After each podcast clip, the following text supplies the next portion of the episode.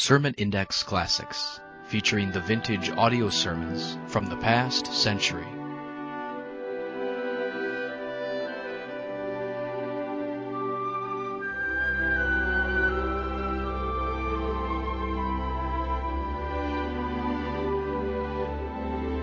Welcome again to Sermon Index and today's program featuring some of the best sermons preached in the last century. This program is provided by the Ministry of Sermon Index. For more messages, log on to our website, www.sermonindex.com. Now, here's today's program.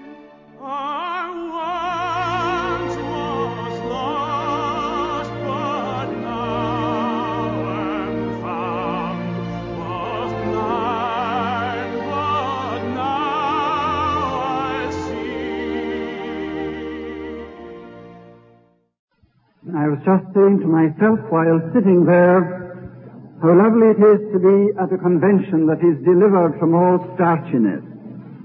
You know, sometimes we go to conventions and we find ourselves fearfully bound. But thank God for the liberty and the freedom. Thank God for the friend behind me, Master, uh, what's his name again? I, I forget. Maxwell. He, he has a way of delivering us from all starchiness, as we say in Scotland. Now, will you turn with me to a very familiar passage of Scripture? You will find it in the book of Psalms. And together we shall read Psalm 85. Psalm 85. Lord, thou hast been favorable unto thy land. Thou hast brought back the captivity of Jacob. Thou hast forgiven the iniquity of thy people. Thou hast covered all their sin. Thou hast taken away all thy wrath thou hast turned thyself from the fierceness of thine anger.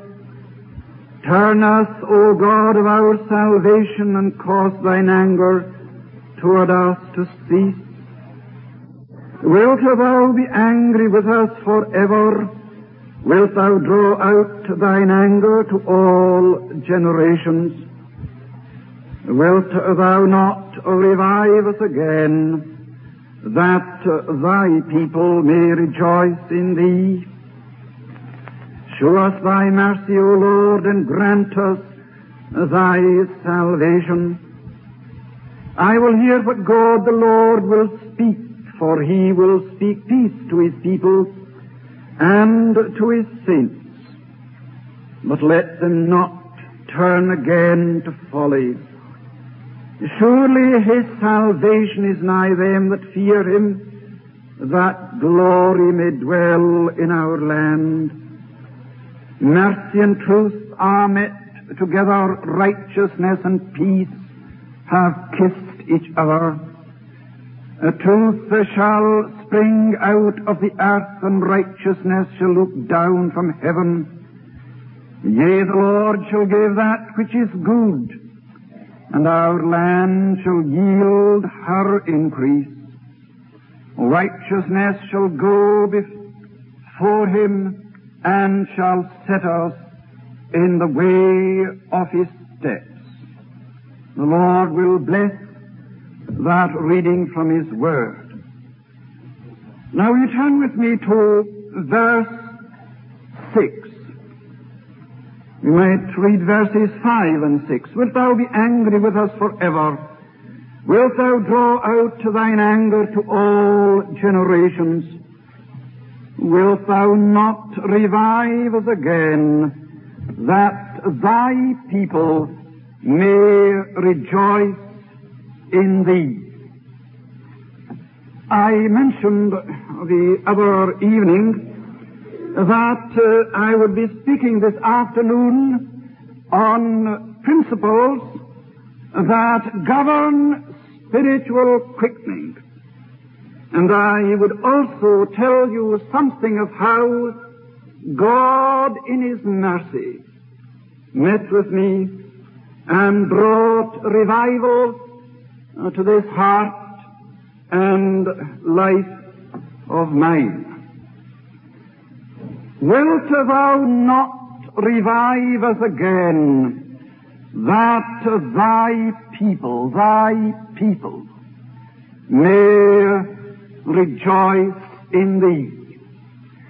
These words of the psalmist express the heart cry of many of God's dear children today. There is without question a growing conviction in many quarters that unless revival comes, that is a God-sent revival, other forces that are out to defy every known Christian principle will take the field. Indeed, uh, the observant eye can already see shadows aslant a world that is ripening and ripening fast for repentance or judgment.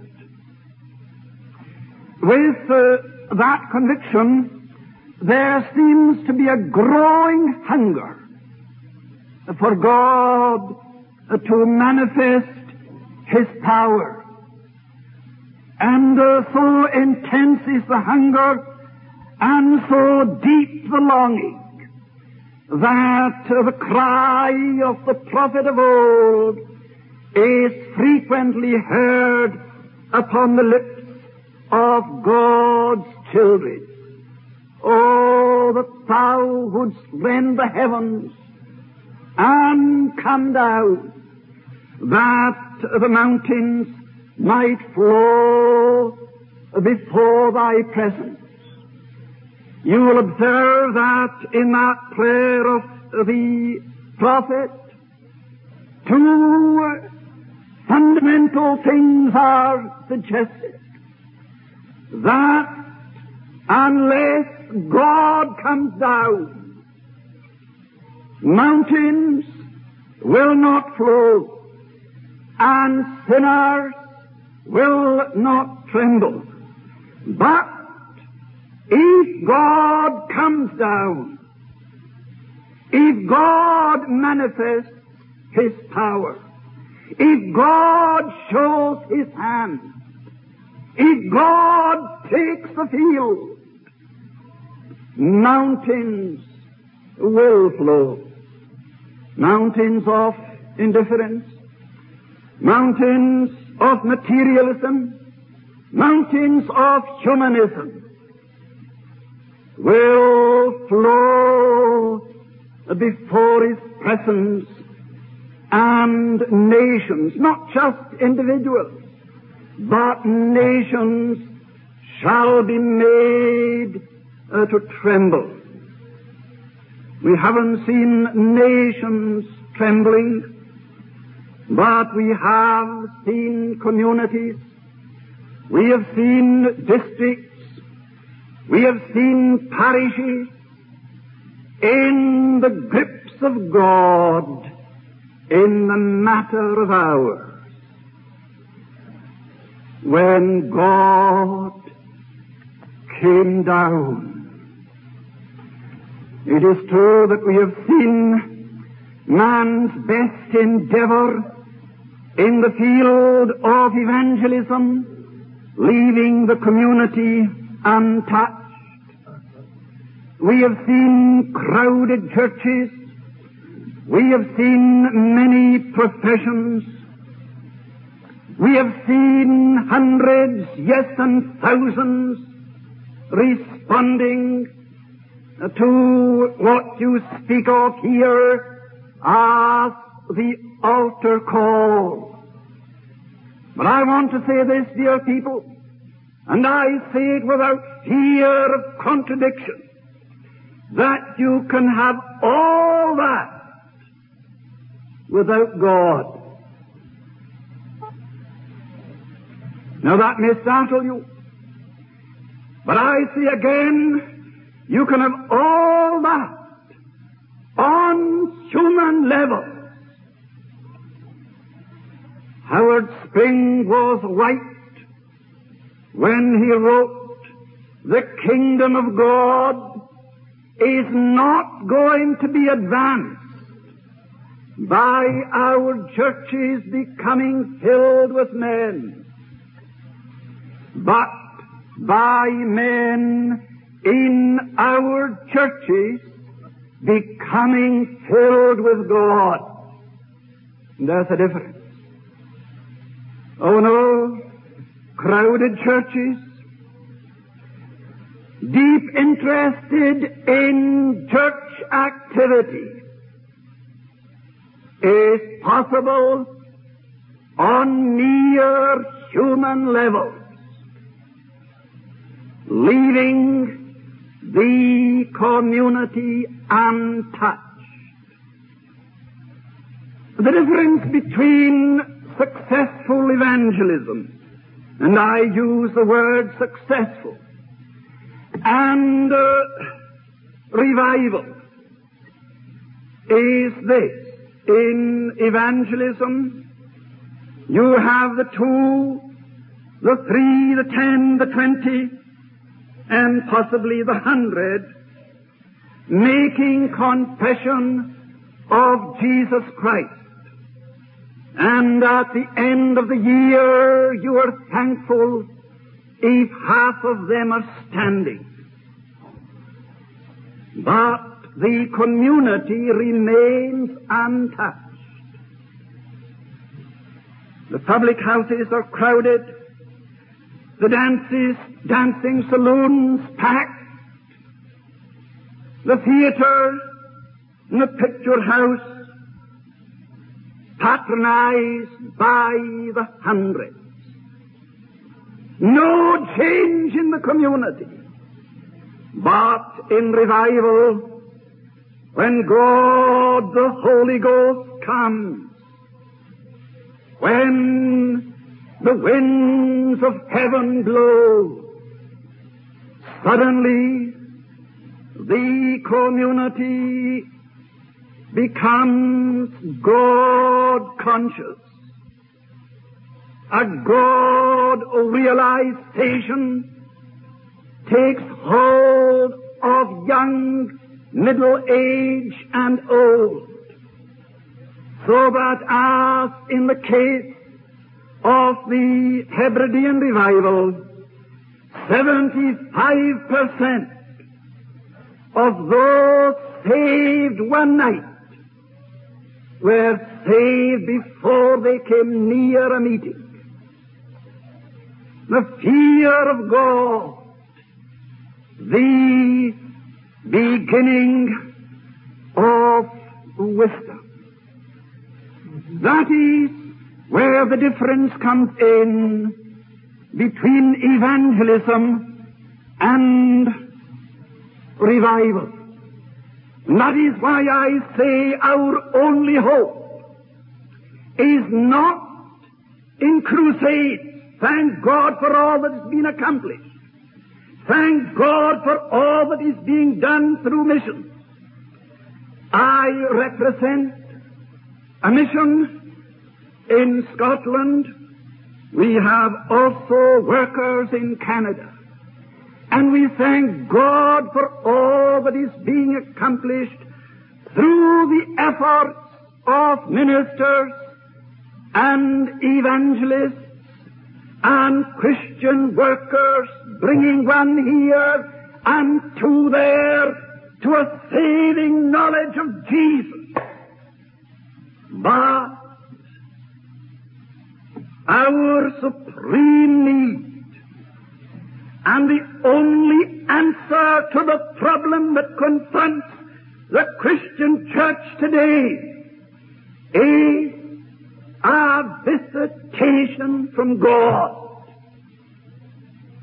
Let me illustrate what I mean by an incident that happened not in Lewis or in Uist, but on the small island of Bernera. I was addressing the Bangor Convention. The Bangor Convention is perhaps one of the largest conventions in Britain. I was sitting in the pulpit beside the chairman of the convention and the other speaker when I was suddenly gripped by the conviction that I had to leave the convention and leave at once and go to this island. I turned to the chairman and told him my convictions. Oh, he said, you, you cannot leave the convention. You're down to give the closing address. Oh, but I couldn't give the closing address with this conviction. So, to make a long story short, it was agreed that I should leave the convention. And I left the following morning by plane to the city of Glasgow and from Glasgow by plane uh, to the town of Stornoway and then by car across the island where a ferry boat met me and took me to this island of say 500 inhabitants. On arriving, I met a young lad. I said nothing to the men who ferried me across. They were strangers to me. I was never on the island. I wasn't invited to the island. And no one on the island, to my knowledge, had ever met me. But I was there. And I said to the lad that met me, could you direct me to the nearest minister? We have no minister on the island just now. Both churches are vacant. Would you then direct me to the nearest elder? Yes. The nearest elder lives in that uh, house on the hill.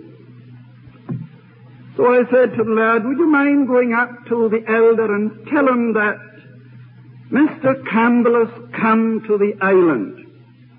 And if he asks what Campbell, tell him the Campbell who was on the island of Lewis. So the young lad went up, and after a few minutes came back and said, Hector McKinnon was expecting you to arrive today.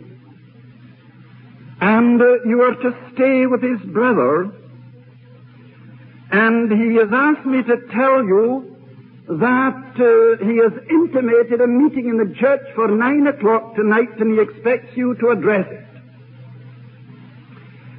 Now, uh, explain that as you will. Here was a man who, on the morning of the day that I sat in the church in Bangor, Ireland, decided to spend the day in prayer. He was concerned about the parish, particularly concerned about the state of the young people. Growing up in a state of indifference to God and to the church. And his wife told me that on three occasions she went to the door of the barn where he was praying, and she heard him pray, God, I do not know where he is, but you know, and you send him.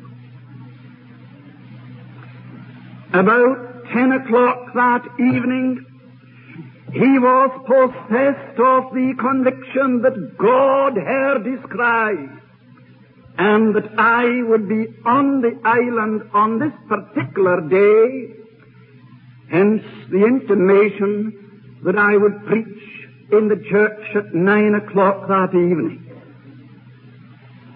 We went to the church. Quite a considerable congregation gathered, about eighty. The service was a very ordinary service. Indeed, uh, at the end I wondered, after all, if I was led to the island. But there were men there nearer to God than I was. My dear people, we've got to be honest. This old man that I already referred to came to me and said, I hope you're not disappointed that revival hasn't come to the church tonight. But God is hovering over us. And He will break through any minute. Here was a man near to God. The secret of the Lord is with them that fear Him. We are now walking down from the church. The church is on a hillock. The main road is down about 300 yards beneath, below the church. The congregation are moving down, and we are walking behind them, when suddenly, oh, this is what I'm getting at, noting the difference between evangelism and revival. Suddenly, the elder stands, takes off his hat. Stand, Mr. Campbell. God has come. God has come. See what is happening.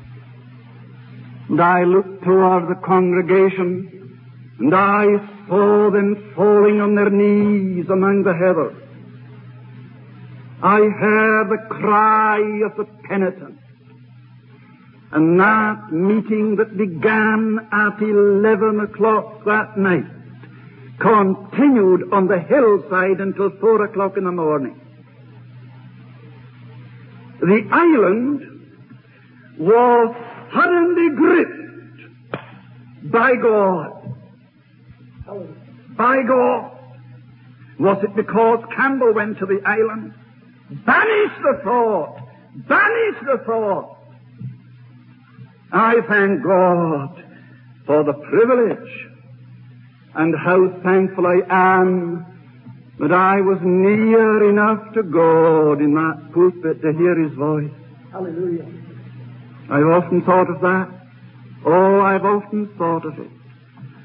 If I was out of touch with God, if I was not in a place where I could hear the voice of the Savior, the voice of God, would Bernera have missed that mighty visitation that shook the island from center to circumference? I question if there was one single house on the island that wasn't visited that night. An awareness of God, a consciousness of God seemed to hover over the very atmosphere. The very atmosphere seemed to be charged with the power of Almighty God. That's revival. But note the principle brought into operation.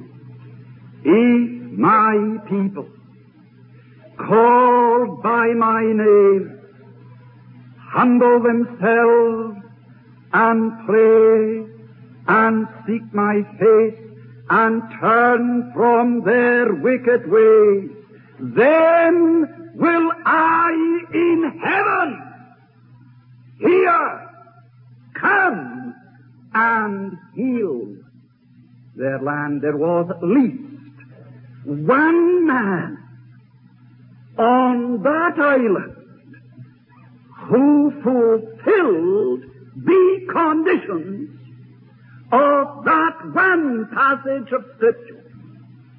And because he fulfilled the condition, God being a covenant keeping God must be true to his covenant engagement. And God, to vindicate his own honor, had to listen to the prayers of the parish postman who knelt in a barn for a day. The principle that govern spiritual quickening. Oh, that God may find a people ready to fulfill and to comply with the governing principles relative to spiritual quickening. Now let me touch first of all on the origin of revival. You have it in this verse. Wilt thou not revive us again? My dear people, we do well to remember that in the whole field of Christian experience, the first step is and remains with God. We want to remember that. Thought, healing, endeavor must find their basis, must find their inspiration in the sovereign mercy of God. Now I believe that. I believe it with all my heart. I remember making that statement at a conference outside of London some time ago. And at the close of the conference, the chairman overheard a certain titled lady say, that uh, was uh, a wonderful address that we listened to, but uh, I don't agree with all that he said, particularly to the sovereignty of God. But we must not forget that uh, the dear man was born and brought up among the hills of Scotland. And, uh, well, that is his background and he can't help it. Hallelujah. Yes, my dear people, let me say again. In the field of revival, God is sovereign. But I hasten to say that I do not believe in any conception of sovereignty that nullifies man's responsibility. God is the God of revival. But we are the human agents through which revival is possible. And God found that man in the postman of Bernera. I believe this to be the reason for so few making contact with Christ that is vital. To me, one of the most disturbing features of present day evangelism. Let me say present day evangelism is our overemphasis on what man can do. Come to the front. Raise your hand Respond to the altar call. Come to Jesus and be happy. God have mercy on us. I say, God have mercy on us. Man, in the final analysis, can do nothing but throw himself on the sovereign mercy of God. Let's get that clear. That's not Highland theology. It's New Testament theology. It's Old Testament theology. I'm tired, positively tired, of this gospel of simply believe it. Oh, there's a difference between human faith and saving faith. I heard a prominent evangelist in Britain say something that really startled me. He said, uh, you exercise faith in a plane. You go into that plane and uh, you exercise faith that that plane will take you to your destination. You go into a steamer, you exercise faith in the steamer and in the captain and crew to take you uh, to your destination. Exercise that faith in the promises of God. Did you ever hear or listen to such nonsense? That's human faith. That's human faith. But saving faith is not human faith. It's imparted. It's given by God. It's created.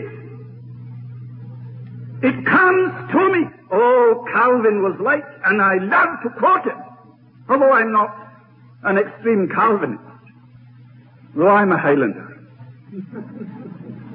Calvin said, we are saved through faith alone, but the faith that saves is never alone.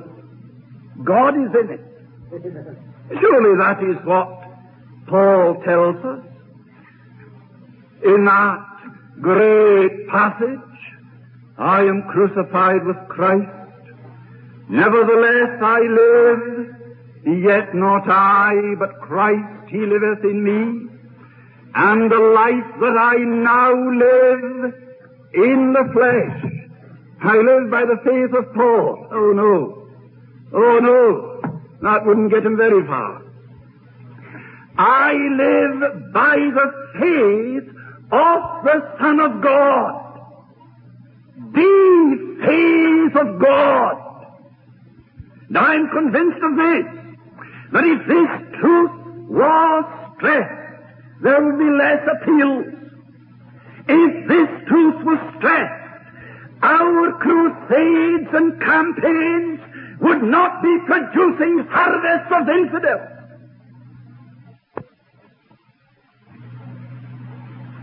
If men and women would but recognize that glorious truth, they shall seek me and shall find me when they shall search for me with all their heart. That means that they may not find him tonight, they may not find him tomorrow night, they may not find him next week, they may not find him for a month or for six months. But if they're seeking God with all their heart, they're going to find him. Or God is not true to his covenant engagement. Oh, let's get this clear. It comes into revival. That's why I could count upon my fine fingers all that I spoke to about their soul during the whole of the three years I was in the midst of it. You see, in the northwest of Scotland, if you were to press yourself and your advice and your help upon an anxious soul, he would be inclined to believe that it was man's work. Just man's work. And he would much rather be left so that God himself would handle him. That's why we have known people for weeks and longer in distress of soul before light broke in upon them. But you go back to those villages today. I'm glad I see Mr. McFarlane of the Faith Mission here. He was up in Lewis not so very long ago. He was in a village that saw the mighty movings of God. I never spoke to one single person in that village in an endeavor to help them to find a Savior. We just left them to God and God did it. And that's why you haven't a single backslider in the whole of that community. Oh, my dear people, when God does a work, He does it well. You can go back. You can go back again. And you'll find them pressing on with the God that revealed not only himself to them, but revealed himself in them. God, said David, God is the God of our salvation, the fact of ultimate reality. Surely is this, that salvation is of God. I was asked recently to help a young woman. She was a nurse in Glasgow, now home in the Hebrides, and she was in terrible distress of soul, and the distress continued for a long period. Her father thought that perhaps a word from me might help her. So I called, and I found the young woman in a terrible state, fearfully distressed about her soul, the sense of guilt, the sense of unworthiness, and behind it all the question, am I in the covenant? Am I in the covenant? So I knelt beside her and uh, did my best uh, to help her. And I quoted that great verse of scripture that I so often quote, John 10 and 27. My sheep hear my voice, and I know them, and they follow me, and I give unto them eternal life, and they shall never perish. Neither can any man pluck them out of my Father's hand. And I quoted it again, and I tried to point out the two supreme characteristics of the sheep for whom Christ died.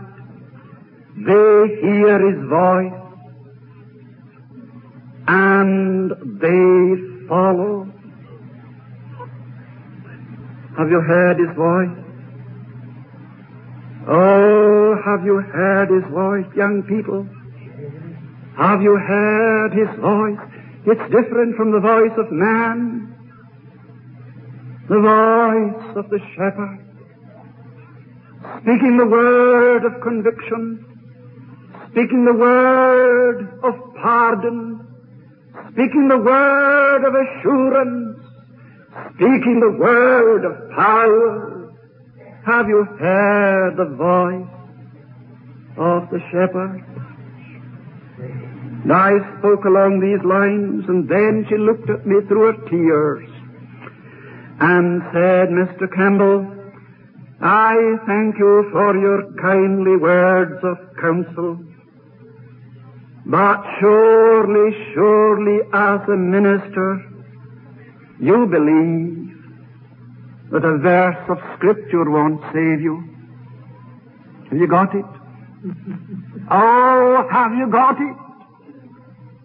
There are thousands today living under a self-created delusion and a delusion given birth to in our evangelistic crusades who have nothing to rest upon but a verse of Scripture.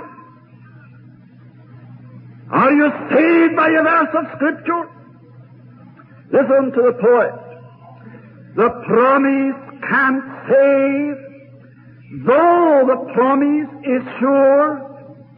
'Tis the blood we get under that cleanses us through. It cleanses me now. Hallelujah to God. I rest on the promise, but I'm under the blood. That's it. Amen. That's it. Beyond, beyond the sacred page, I see thee, Lord. I seek thee, Lord. My spirit yearns for thee, thou living word. Tell me, hath the living word spoken? Hath the living word spoken? Or are you just holding on to a verse of scripture?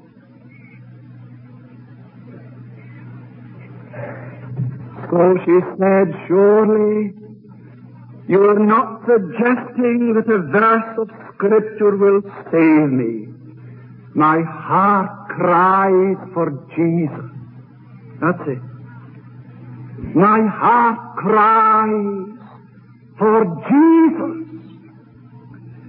And Jesus, four or five days after that, revealed himself in her. Revealed himself in her. And she was gloriously saved. And today she rests upon the promise. She feeds upon the word that brings her to Jesus. Oh, let's get this clear. It's a truth we want to lay hold of. And it becomes so wonderfully real in revival. People have said to me, but you see, Mr. Campbell, up there, up there, they know the Word of God, and uh, the Holy Spirit has ground to work on, and they're not tied up with this doctrine and that doctrine and the other doctrine.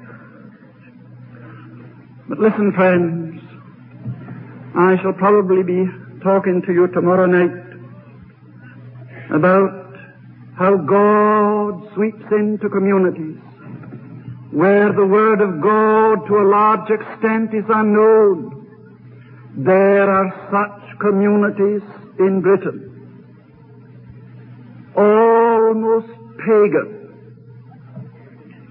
But I've seen God sweeping into such communities. For instance, the Midlands of England, just recently, sweeping into a godless community. And suddenly, men and women, understanding perfectly what it means to be born again and what it means to be sanctified, who, before the movings of God, knew nothing or could not understand what Christ meant by saying you must be born again. That's why I say there's hope for any community when God takes the situation in hand. The origin then God, and the way God works. I think we've seen that. But uh, His agents are His people. God, as I already said, is the God of revival. He is sovereign. But as I already said, I quote again, we do not believe in any conception of sovereignty that nullifies my responsibility. To say, as many do today, well, we can do nothing. We've just to wait for the wind to blow.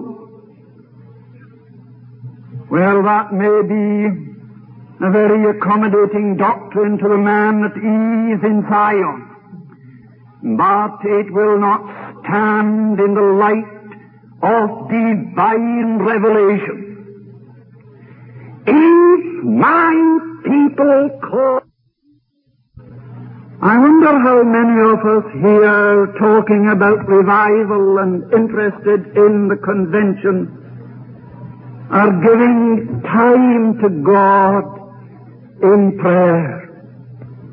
I'm thankful that I was brought up in a home where prayer had a prominent place. Mother saw that at least God had an hour every morning stillness in the farmhouse. No work from half past six in the morning till half past seven. Horses fed at six. Oh yes, they had to be attended to. These were the days of horses. I'm not sure, but they were better days than the days in which we're living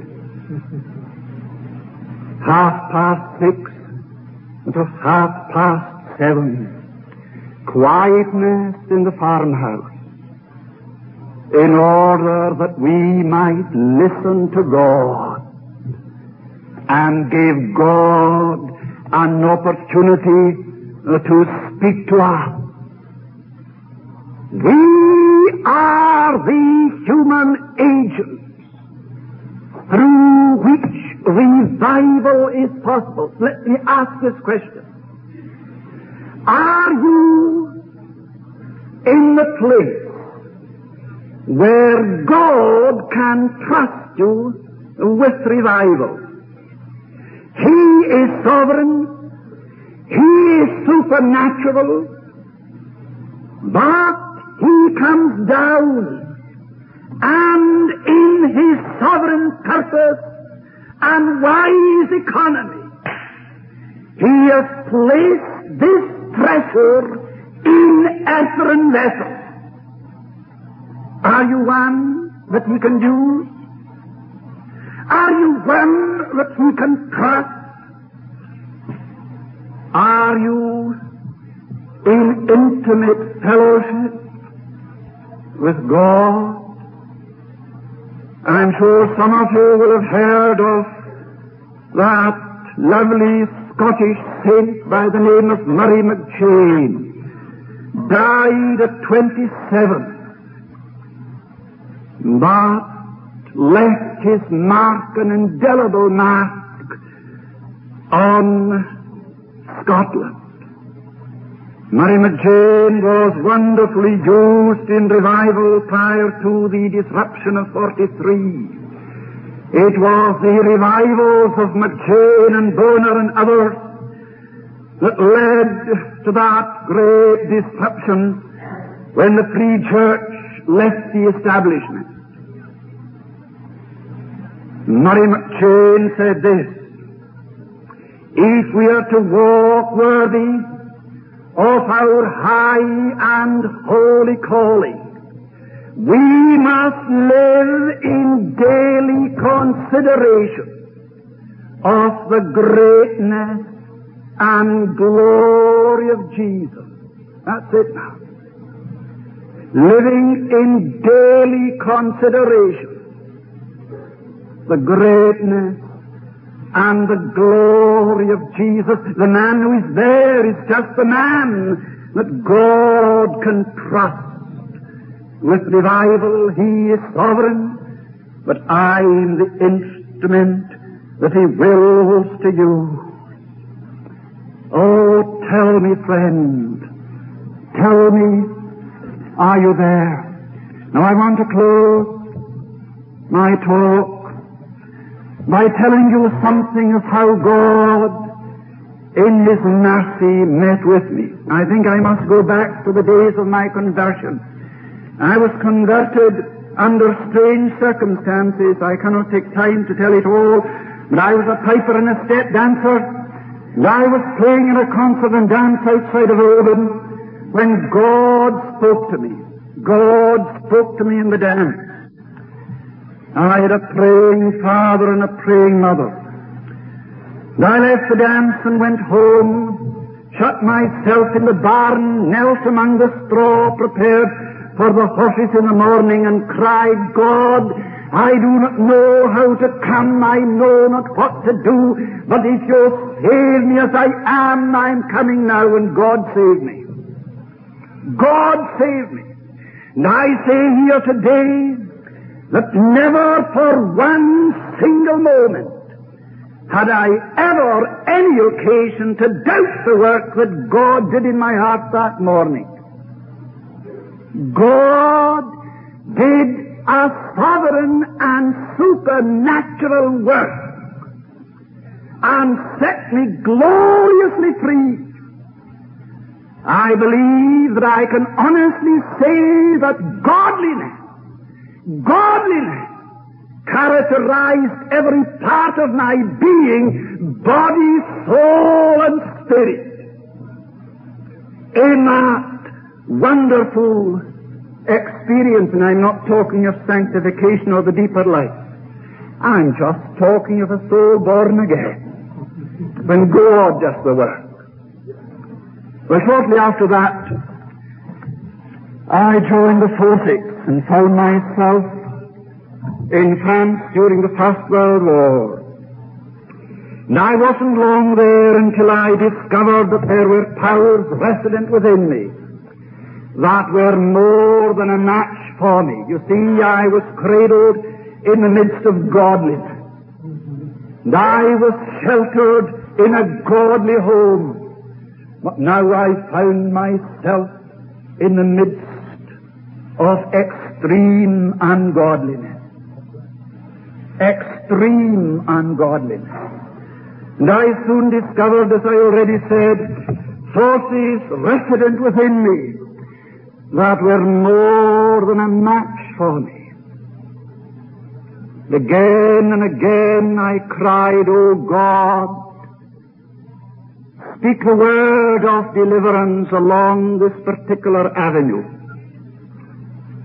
However, to make a long story short, I'm in a cavalry charge. And in that cavalry charge, I at last found myself lying on the battlefield badly wounded. I thank God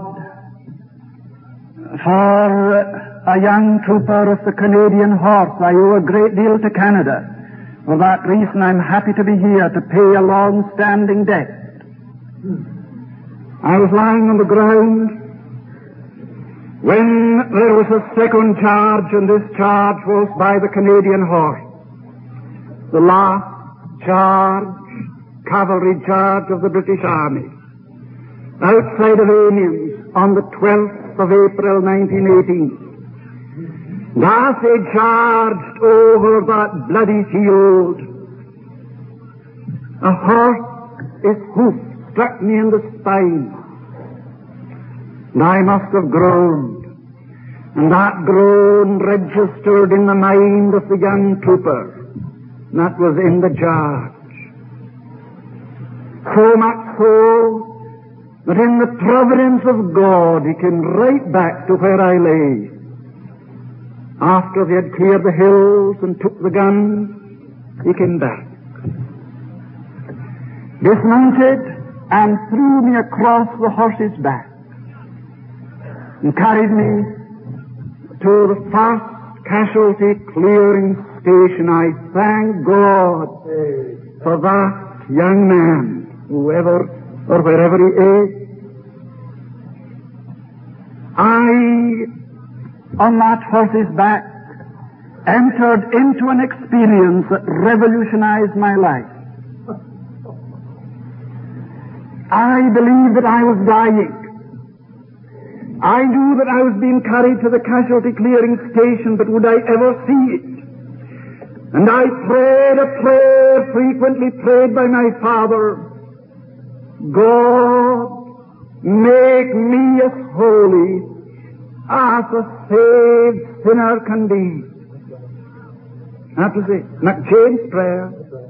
Make me as holy as a saved sinner can be. And listen, friends, God swept into my life. God, the Holy Ghost. I cannot explain it in any other way.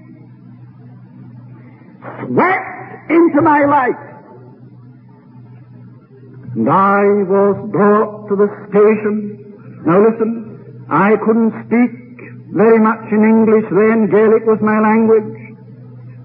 But I know this that I began to talk about Jesus in Gaelic. In Gaelic. There wasn't a soul there that could understand me, but God understood me. And I want to say this, that before we left that casualty clearing station, seven Canadians were gloriously saved. Seven of them.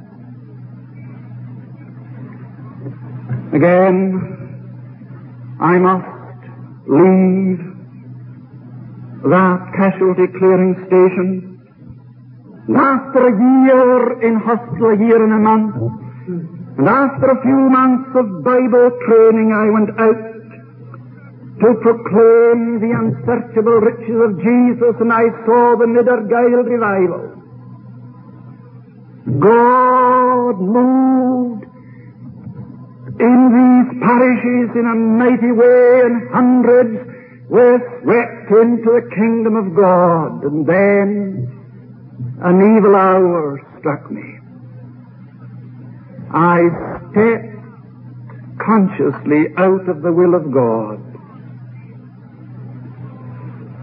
Began to study for the ministry. And I'm sorry to say that during that period, I drifted far from God in my mind in my mind and in my heart. Oh, I was still evangelical, passed through, came out as a minister, and for 17 years ministered to two congregations. I was Campbell of the Niedergeil Revival, and I would be asked to address conventions and conferences. Oh, the deceit of the human heart. I how unfit I was. Oh, I would never question my salvation. And no one in the parish would question my salvation because I tried to live consistently. But I knew barrenness, barrenness in my spirit. Prayer became a burden. And the Word of God, a dead Word. Hmm. Oh, brother, have you had that experience? God have mercy. So one day, oh, how I thank God for that day. My young daughter came to me, thank God for her. A girl of 16 years of age. She came to me and she said, Daddy, I would like to see you in your study. I've been praying for you, Daddy. I want to speak to you. And she took me to my study and she threw herself on my knees as daughters sometimes do. She put her arms round my neck and I can still see the tears streaming from her eyes as she said, Daddy, when you were a pilgrim in the faith mission, after the First World War, you saw revival in Scotland. You saw revival. Daddy, how is it that God is not using you in revival today? Tell me, Daddy, when did you last lead a soul to Christ. Thank God for faithful daughters. Now I tell you, dear people, that shook me. Oh, it shook me. I knew. I knew Campbell, the convention speaker, hmm. Campbell, the evangelistic minister, in his study smashed and broken by a question from his daughter. And listen, I was booked to address the Keswick Convention that year, along with a brother of Dr. William Fitch of Toronto, Dr. of Belfast. I went to the convention, oh, the deceit of the human heart. I went to the convention and I gave my address and I was so thankful when it was over. The words kept ringing in my ear. When did you last lead a soul to Christ? When did you last lead a soul to Christ? Then God in his own wonderful way, moved Dr. Tom Fitch to depart from the address that he had prepared and give his own personal testimony. And Dr. Fitch gave his personal testimony. And I went home resolved that unless God would do something for me, and give me back what I lost, that I certainly would resign from the ministry. I was absolutely decided on that. So on going home, I said to my wife and daughter, I'm going to my study and I want you to leave me alone. I'm going to seek a meeting with God. I went to my study, I shut the door, I put the rug down on the floor in front of the fire and I lay on the rug. I cannot take time to tell you all that God said to me in that hour. But I'm thankful to say that He spoke to me the word of pardon and the word of forgiveness and the word of recommission. And I cried, God, won't you give me again what you gave me on the battlefield? And listen, friends, God did it. My daughter came in at two o'clock in the morning she lay down beside me and she said, this daddy, whatever it costs, go through with God. God whatever it costs, go through with God. And I said, Sheena, I'm going through whatever it may cost, and God knows what it costs me.